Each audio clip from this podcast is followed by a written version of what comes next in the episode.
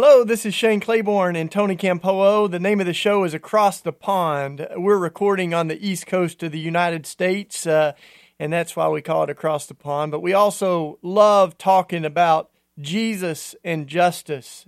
Uh, we, we talk a lot about red letter Christianity. So some of the old Bibles have the words of Jesus highlighted in red. And we're, we're kind of asking the question what if Jesus really meant the stuff he said? What if we lived like Jesus uh, when it comes to uh, selling what we have and giving it to the poor, loving our enemies, not worrying about tomorrow? So we get a lot of guests on here that help us work that out. And uh, we're doing a little series here of folks that are doing beautiful ministry all over the world. A lot of friends that Tony uh, has supported through the work of EAPE, Evangelical Association for Pro- the Promotion of Education. It does That's what we call it, it? EAPE. But uh, you know, spurring on this these wonderful ministries, and uh, our one, our guest today is Kent Annan, who's uh, a great friend. He's um, doing work down in Haiti that you, you can introduce him a little more, Tony. But he's also written a new book that's so relevant to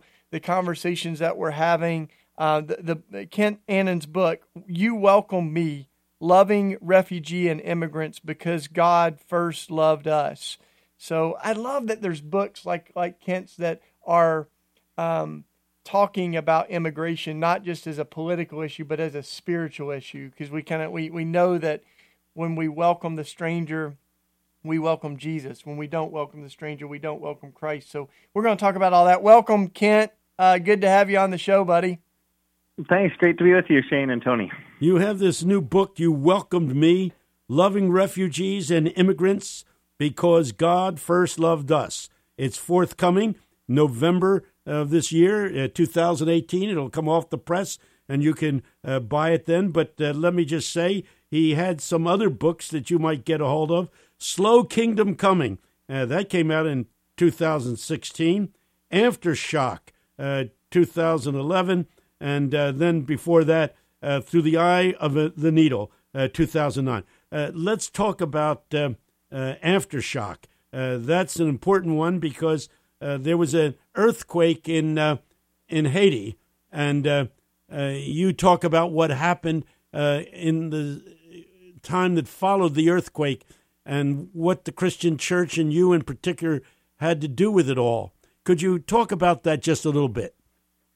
Yes, I've been working in Haiti for about five years, and as you know, Tony, it was part of the, you know branching out from the work that you started in Haiti, and we were grateful to be part of that family tree and working with churches and schools down in Haiti. And um, I was in Haiti a couple weeks before, and then I I came back, and while I was back before going down to Haiti again, this earthquake, devastating earthquake hit that killed over a hundred thousand people and um, in the aftermath of that, you know, we were working and schools we'd been working with collapsed, and we had to help help rebuild that. Uh, the the home that I'd lived in when I was living in Haiti uh, collapsed. Neighbors and friends I'd known, some people out in the village where you visited as well, Shane and Tony's been, you know, had had died when their homes collapsed. And and after that, we were, we were just working long hours and working so hard to help and try to support people and support the church. And then I wrote this book, Aftershock, sort of as my psalm, psalm of grief and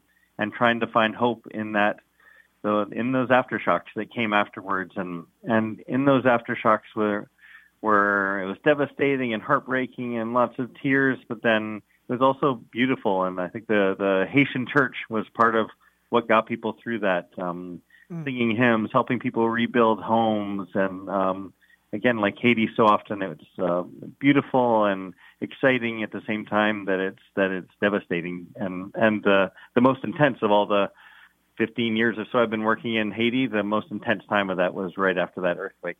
So before we get to the, the, the newest book you've done, uh, I've been down there to Haiti. Tony has too, and we we just love uh, uh, the. I think what what was inspiring to me was seeing all the Haitian indigenous young people and leaders that are leading everything. And um, you've been doing this work a while. We we celebrated 20 years at, my community at the Simple Way this year, so it was a big landmark for us. And I I wonder, you know, as as you're looking back at your 25 year old self, what are some things that you would uh, say? Uh, because there's there's folks that are trying to figure out how to start ministries or how to join stuff that's really redemptive that's happening. And what's some advice that you would have since you're you're a seasoned uh, uh, uh, you know worker now? Yeah, uh, yeah just to introduce him further, uh, he's not only an author, he's the director of humanitarian and disaster leadership at Wheaton College. That's the kind of the uh, West Point, the uh, Harvard of Christian colleges. Uh, he leads a Master of Arts program there uh, uh, with the Humanitarian Disaster Institute at Wheaton. Um, he's heads up a philanthropic foundation um, focused on ending the exploitation of children in Haiti and in the Southeast Asia part of the world. And as he has already said, uh, he's uh, uh, co founder of Haiti Partners, this ministry uh, that he's been carrying off with a dear friend uh, for several years now. So I just wanted to, he's a graduate of Princeton Theological Seminary. He is a graduate of Palm Beach Atlantic University, and um, he teaches adult education at his local church. And he speaks regularly at groups uh, across the United States and overseas. So if you want him, uh, you can contact him by contacting us, uh, going to our website, redletterchristians.org.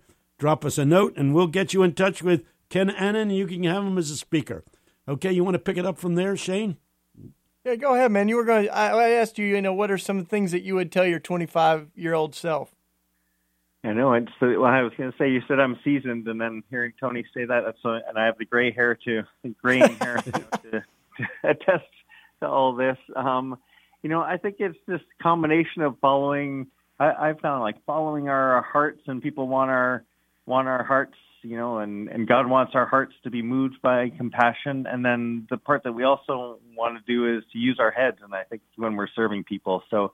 Um, going in and thinking, oh, how, who can I learn from? You know, who who's someone else who's done something like this, so I'm not repeating their mistakes, and and take my creativity and how God's inspiring me, but also make sure I want to uh, learn from people. I think the main reason I've found is, you know, we want to do that because often the people we serve in these sort of areas um, are vulnerable in some ways. You know, whether it's in the in the city or it's on death row or it's in Haiti or wherever it is. And so we really want to take that responsibility seriously, mm. not be scared and not be paralyzed.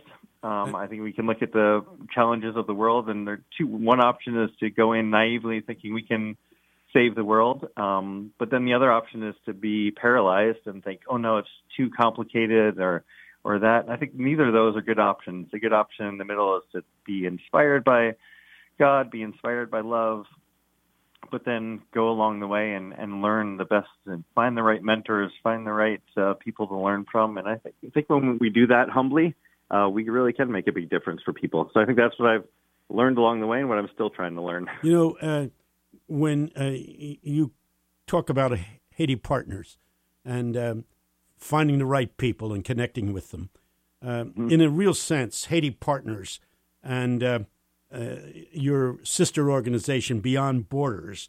Um, you guys uh, came into existence primarily because you realized that my organization, the Evangelical Association for the Promotion of Education, had uh, gotten seduced by the wrong people.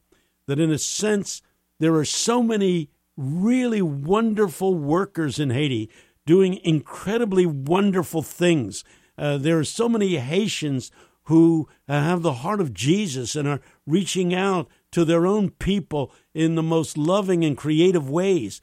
But there are some people who uh, know how to uh, connect with those of us who have messianic complexes. You know, I go down to Haiti and I want to uh, save Haiti from all the poverty and suffering. I want to introduce all the Haitians to Jesus. And there are those who know how to spot uh, guys like me uh, who are shysters, who are, um, you know, exploiters, and end up seducing us into sending them a lot of money. And they use the money to aggrandize themselves instead of helping their own people.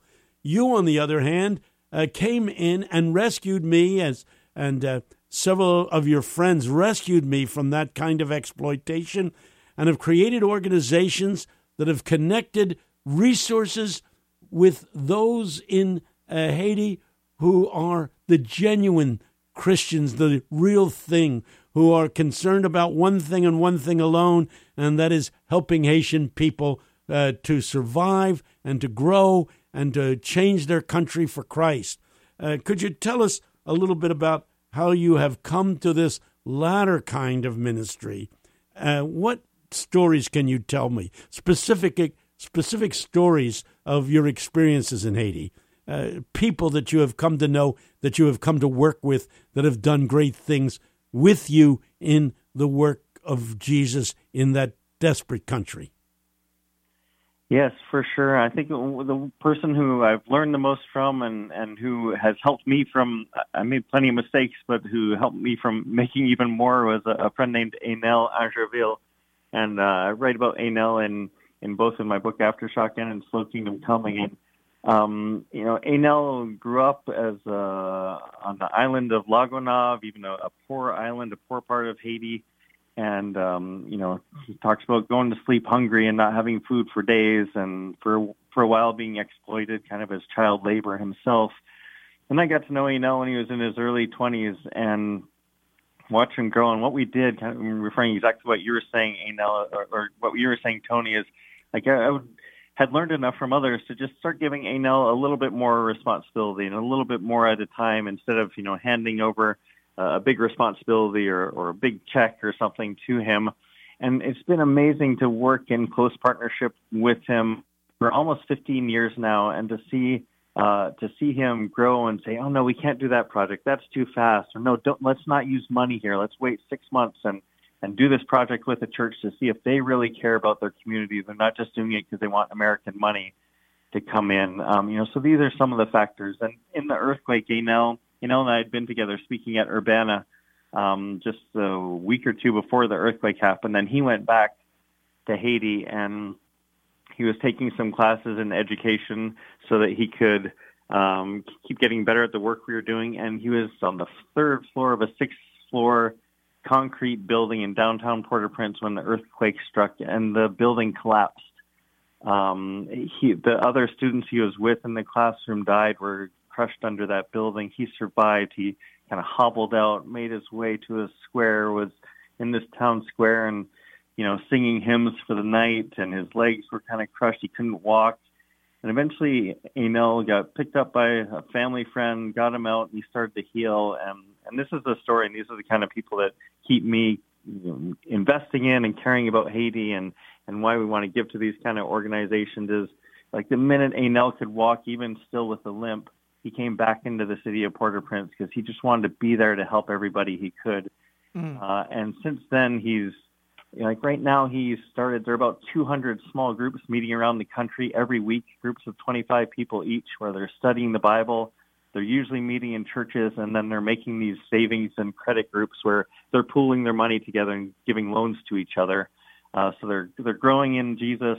They're helping their communities. They set aside part of their savings just to help out like a kid in the area who can't go to school or do some project to clean up the local environment. But then they're also saving and helping each other start up their small businesses. You know, so um, it's this beautiful vision I think of of what you talk about the red letter Christian um, understanding that they have themselves, and so you know that's their vision. I've just been able to support them some, but Enel is helping these other people change their own lives as they grow in Jesus and grow in helping their communities uh, get better. So Enel is the kind of person I love working with, and and the kind of person that Haiti Partners and Beyond Borders, and uh, I think that's part of the leg- legacy of EAP and making a difference for people in Haiti and thousands of people's lives every day there still. Hey, this is uh, uh, Shane Claiborne and Tony Campolo. We're talking with our friend Kent Annan, uh, who is uh, one of the founders of Haiti Partners. He's also doing some really important work at Wheaton University now, Wheaton College out uh, in Chicago area around welcoming refugees and immigrants. We're going to talk about that in a minute, but uh, for those of you that might just be tuning in, um, you can find more information about what we're up to at redletterchristians.org, and you can find links to Kent's work and uh, dozens and dozens of other incredible folks that are um, doing beautiful uh, ministry around the world. So, Kent, as we were talking about this, you know, we were kind of like spending a little time looking back on the work because you're doing some new stuff now. But one of the things that I've learned from watching you all down in Haiti and also from our work in North Philadelphia is um, that you you you can't have too much of a plan. Um, you know, you it's important to have some like guiding principles and foundations, but as far as the exact manifestations of what ministry looks like, it changes, right? You have an earthquake and it changes, or you understand in your context that there are some young people, especially young women, that are exploited in a kind of a cultural form of um, of, of indentured servitude, and so you kind of are looking at all that. And I think one of the the things that even even uh, the micro businesses that you started that I got to see, they have a micro business of composting toilets down there, like so creating a you know a, a different way of of getting rid of our waste. Um, but one of the the little um, proverbs that I've held on to, um, I don't even know where it originally came from. It's it's like one one of those proverbs you just hear uh, cited, and Dr. John Perkins um, says it a lot. But it, it's this: he says, "Go to the people, live among them, learn from them, love them, start with what they know, build on what they have, and in the end, the people will say, "We've done it ourselves." and and that that model is it's it's the Jesus model of living among the people, but it, it's kind of what you've you've been doing. And um, wouldn't you say that, that that the plan kind of changes because you're living yeah. in proximity to the people, right? Exactly. You know, the like if you look at a years long strategic plan, it changes. Right? I used to joke when I'd I'd take a small group down, or we'd have visitors come down. And I'd show them the plan for the week, and I said, "Now, none of this is going to happen, but I know you'll feel better if it looks like we have a plan." Uh, so then, then you yeah. go from there. But, but yeah, but I think, but then you have to be totally, completely rooted in in values, you know, in the right values and exactly, and yeah, culture along the way. And and I think that's the that's the difference, and that's where we have an advantage. We're not just about strategy, but we're about being faithful, faithful to Jesus um, along the way. And when we do that, we're shaped by other people uh, you know, we get shaped by them and we're able to serve. And then sometimes in my role in this kind of place, I just feel feel like I was a bridge, you know. And I, I think if I could be a bridge to Enel, who I talked about earlier, and you know, I, I knew the partnership was starting to go well, and the plans were changing when when he'd start saying, "No, that's a bad idea," you know. So if I bring ten ideas down, you know, he'd say, "Oh, three of them are good, but seven of them won't work." And thought, "Oh, that's a good dynamic," because if they're saying yes, if you're doing this kind of work anywhere, whether it's Philadelphia or Haiti or somewhere else, you know, if people are saying yes to all your plans and you're you're the outsider, you know, then you're not following that proverb from Dr. Perkins that you just said. But if yeah. if people are saying no, we've got the right dynamic, we're listening, we're adapting, and we can be sort of a bridge of ideas and resources sometimes, and we're being shaped by them.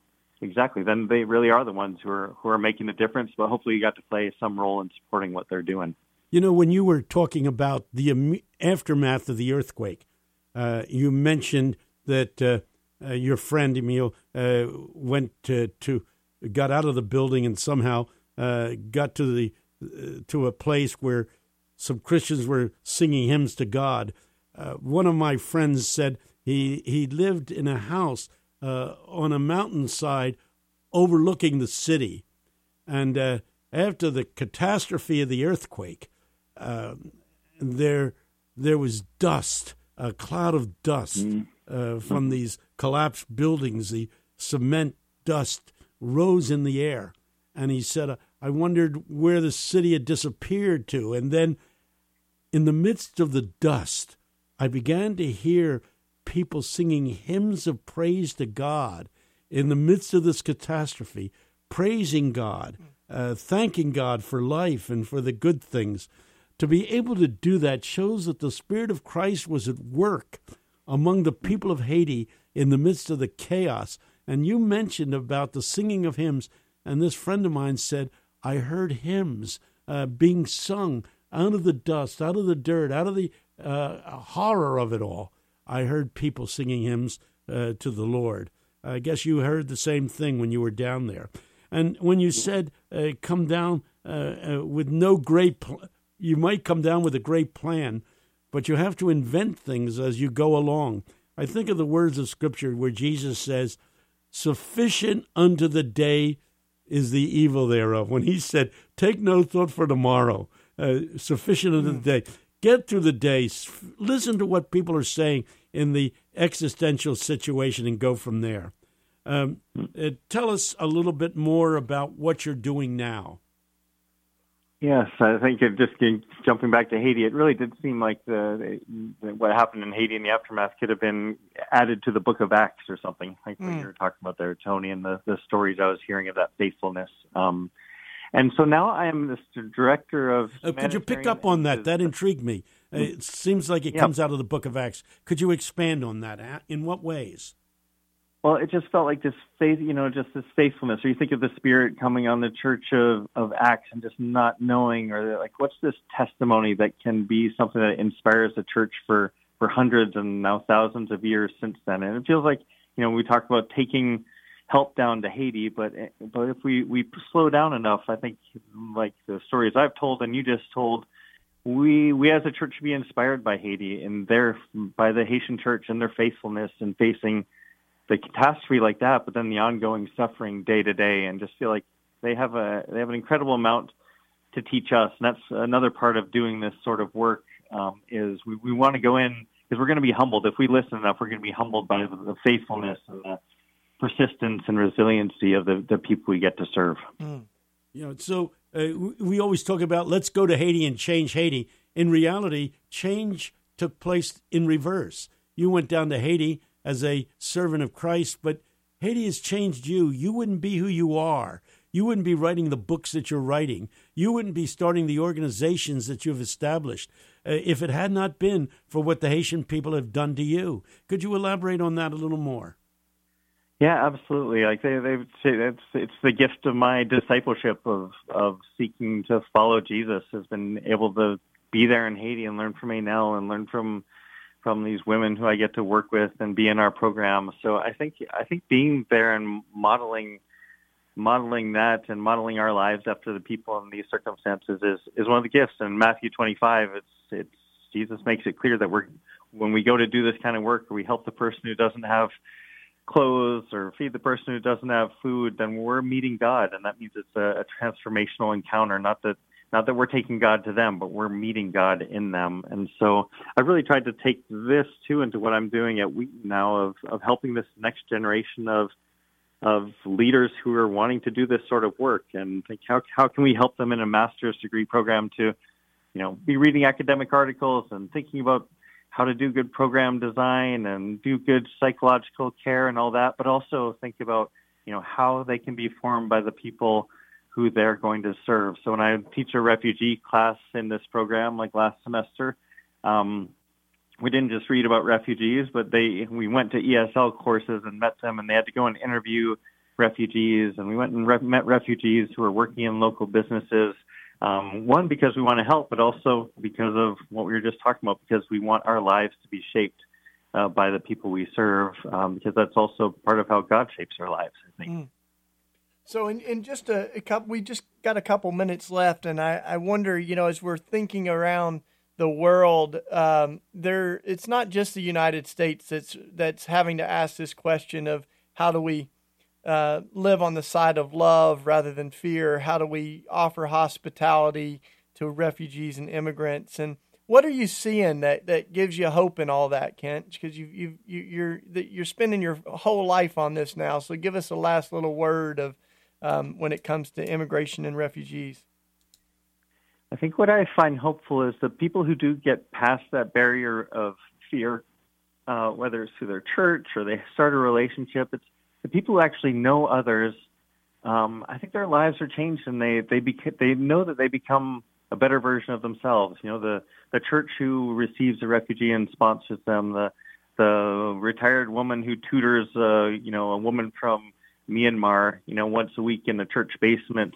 Um, the student uh, who has another refugee in his class or a doctor recipient, you know, when we get over fear and don't let politicians manipulate us, you know, I think there's an invitation here, and people see it and they recognize it that that politicians can make us into our worst selves, and I think mm. that's happening right now on this issue. But if we're if we refuse that and we really meet people and start relationships, then these relationships transform us. We get to become our best selves, and and that's that's where I find it hopeful. Still, if lots of people are doing that, people want to be welcoming to refugees. They see that it makes makes them better people. They see that they make a difference in someone else's lives, and so my hope is that uh, in, even in the face of of hard news around this issue and lots that's heartbreaking, uh, that we can keep on doing more and more of that instead of becoming the worst version of ourselves as yeah. communities and countries. This is the opportunity to become our best selves. Amen. We're going to have to wrap this up Yeah. because Thanks, our time Ken. is up. But uh, uh, could you come back and do a show with us next week because we haven't even begun to get into the depths of your life and ministry. This is Tony Campolo and uh, Shane Claiborne. The name of the show is From Across the Pond. God bless you and keep you in His will.